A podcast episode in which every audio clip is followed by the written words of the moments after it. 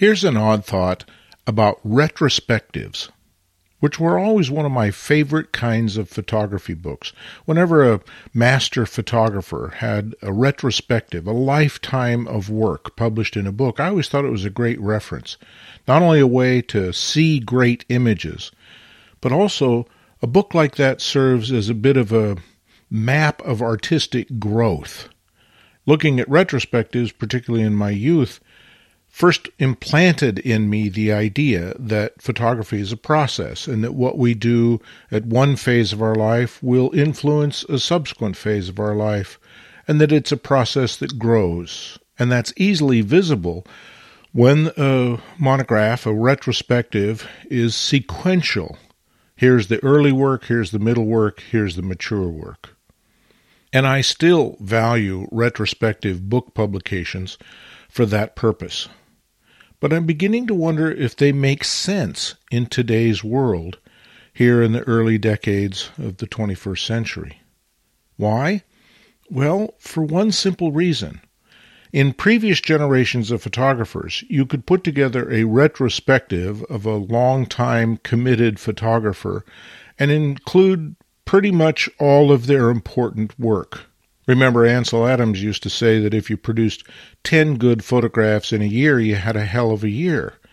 Well, if you do that for, say, a couple of decades, and you produce 10 good photographs a year, you've got a couple of hundred good photographs. That makes a nice, comfortable retrospective. A sizable book that becomes an important thing to add to our libraries. But what about today? Is it still valid that if you make 10 good photographs in a year, you've had a hell of a year? I don't think so. Not with the volumetric production we're experiencing now. You can get 10 good photographs in a day, in a weekend, certainly in a week. And I don't think that's because we've lowered our standards. I think it's because it's become technologically so much easier to succeed at photography. At the very least, from a technological point of view, every time you press the shutter, the camera will be focused, at least on something, and properly exposed, at least plus or minus a stop or two. It's almost impossible to make a technologically flawed image these days unless you really work at it. But that's just the tip of the iceberg. That's just a volumetric glance at the issue. I think the real issue behind this is that in order to progress and grow and learn, you have to do work. Well, in previous generations, doing work meant what? Maybe a couple of hundred images a year that they would create and learn from. And if Ansel Adams was right anyway, 10 of which might be keepers. But what about today? When we can come back from a weekend of photographing with 500 pictures, maybe more. That gives us a lot more to learn from. So we learn faster now. The technology not only helps us because it's so powerful, but it helps us learn because we can so instantaneously see the results of our intentions. I remember many a trip in my film days when it would take me months before I had all the film developed, let alone contact prints made, let alone enlargements attempted. Now we come back, load up the images in our Lightroom catalog, and boom, that night we know whether or not what we did was successful or not, and how we might change things tomorrow in order to do them better. The learning curve is so much faster.